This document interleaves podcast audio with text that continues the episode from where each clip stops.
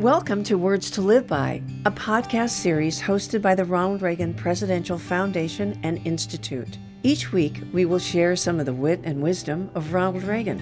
In essence, Words to Live By, made up of radio addresses and speeches he delivered from the 1960s through the 1980s. In August, The president always made an effort to spend time at Rancho del Cielo in Santa Barbara. Just because he was on vacation, though, did not mean his presidential responsibilities were put on hold, because the work continued. He drafted and delivered many radio addresses from the ranch, and this one in particular stands out on the subject of the Middle East. So recall that in August 1983, the conflict in the Middle East, specifically in Lebanon, had become so intense that a multinational peacekeeping force had been sent to attempt to stabilize the conflict. And five years later, in 1988, here's the president's analysis of the Middle East. We're going to keep on trying as hard as we can. We feel that the coming together in negotiations, sitting down at a table with the other countries, you know, most of us have forgotten that technically the state of war still exists between the Arab nations and Israel. But we're not, we're not going to cure it until we come together and find out how we can arrive at a fair settlement of the differences between those peoples. I can't resist telling you a little joke. It's kind of cynical, very cynical, in a matter of fact, the, about the Middle East. It has to do with a scorpion that came to a creek and wanted to cross and said to the frog there, Would you carry me across? Scorpions can't swim. And the frog said, You'd sting me and I'd die. And the scorpion said, That'd be silly because if I stung you and you died, I'd drown. Well, that made sense to the frog, so he said, Get on. Started ferrying him across, and in midstream, the scorpion stung him. And the frog, in his dying, said to the scorpion, as they were both dying, said, Why did you do that? Now we're both going to die. And the scorpion said, This is the Middle East. So we chose the Middle East as our subject for today's podcast, not only because the president wrote an important address about the hostile situation 40 years ago, but also because the crisis is again acute in that corner of the world. As you may have heard, Israel has been fractured by government moves to overhaul the judicial system. So much so that reservists have threatened to stop showing up for military service. As a result, the crisis sweeping Israel has become a focal point for its enemies across the Middle East, who now have convened top level meetings to weigh the turmoil and how they might capitalize on it. So let's go back, back to President Reagan's radio address in 1983, August. At that time, the president had been labeled as a warmonger for sending our troops to Beirut to participate in the multinational peacekeeping force. When he drafted this radio address, he wanted to address this warmonger label. But it turns out another president had also been labeled with this term. Let's listen.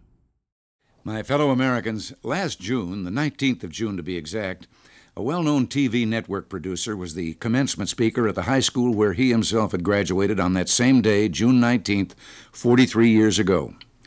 In speaking to this year's graduates, he pointed out some things that should be of concern to them regarding the state of the world.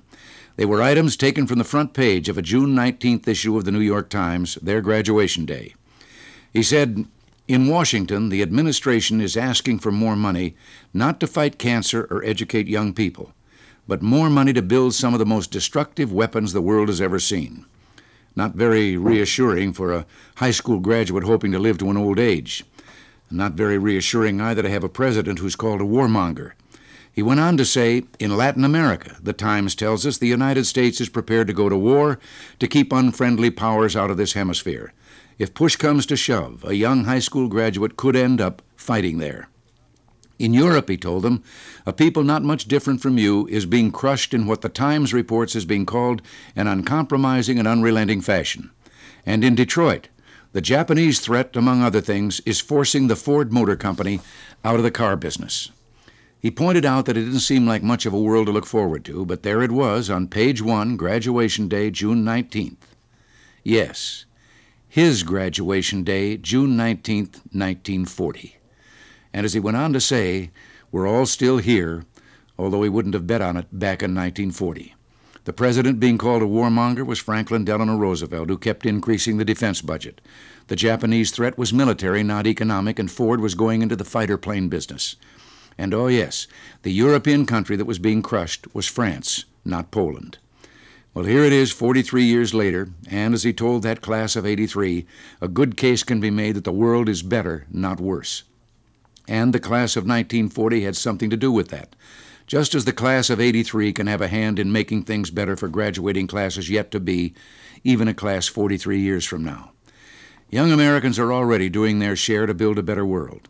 Today, our servicemen are participating in multinational peacekeeping forces in Lebanon and the Sinai Peninsula. And next, we'll hear the president's assessment along with his recommendation of, yes, a peace agreement. We'll be right back after this brief message. The Ronald Reagan Presidential Foundation is the nonprofit organization created by President Reagan himself and specifically charged by him with continuing his legacy and sharing his principles individual liberty, economic opportunity, global democracy, and national pride. We must remain vigilant and work together to share these conservative principles with younger generations. Your role is critical to move our mission forward. Thank you for your continued support. Please visit reaganfoundation.org/give. That's reaganfoundation.org/give. Now, back to the story.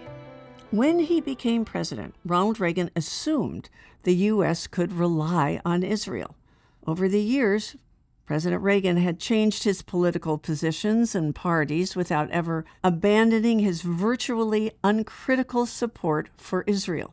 In his Hollywood days, he had refused to join a country club that discriminated against Jews, and he shared the film community's enthusiasm for Israel when the Jewish state was founded in 1948 remembering vivid newsreels of the liberation of the Nazi death camps. Reagan sympathized with survivors of the Holocaust. Later, he valued Israel as a bulwark of freedom, a democracy, and an ally in the Cold War. With that knowledge, he was shocked when Israeli troops, under the direction of Defense Minister Ariel Sharon, marched into Beirut in the spring and summer of 1982 he immediately sent a message to Israeli Prime Minister Menachem Begin urging cessation of hostilities. Begin agreed. Well, he agreed to a ceasefire, which lasted only two days. By the end of August 1983, the president was desperate for a solution. Let's listen. In the agreement between Lebanon and Israel, Israel agreed to withdraw its military forces totally.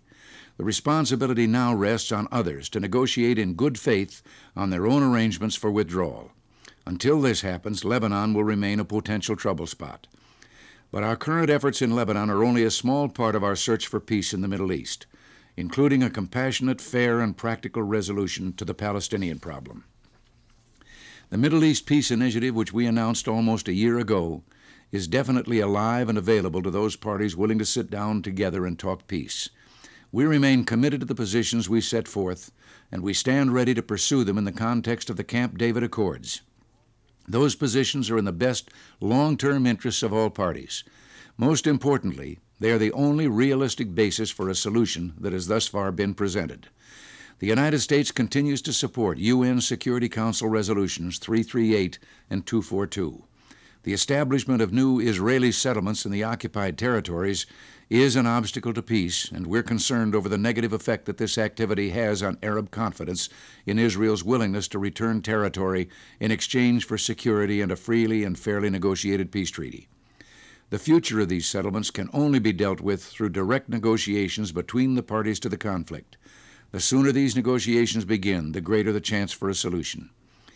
This administration, like those before it, is firmly committed to the security of the State of Israel we will help Israel defend itself against external aggression. At the same time, the United States believes, as it has always believed, that permanent security for the people of Israel and all the peoples of the region can only come with the achievement of a just and lasting peace, not by sole reliance on increasingly expensive military forces. Unfortunately, the opportunities afforded by our initiative have yet to be grasped by the parties involved. We know the issues are complex, the risks for all concerned high, and much courageous statesmanship, excuse me, will be required. Nevertheless, those complex issues can be resolved by creative and persistent diplomacy. Those risks can be overcome by people who want to end this bitter and tragic conflict. And in the process, the United States will be a full partner, doing everything we can to help create a just and lasting peace. Till next week, thanks for listening and God bless you. Thank you for listening. For more information on the Ronald Reagan Presidential Foundation and Institute, including information on how to become a member, information on upcoming exhibits at the Reagan Library, and more information on the legacy of President Reagan, please visit reaganfoundation.org.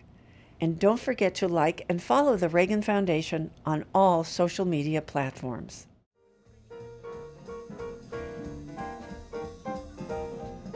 Don't forget to subscribe to the Words to Live By podcast in your iTunes or Google Play stores and on other podcast platforms as they become available. New episodes of Words to Live By come out every Tuesday. Like what you hear? Check out our A Reagan Forum podcast featuring great speeches delivered at the Reagan Library. New episodes drop every Thursday. And don't forget to follow at Ronald Reagan on Facebook, at Ronald Reagan 40 on Twitter, and Reagan Foundation on YouTube. Also, search for us on SoundCloud and Stitcher.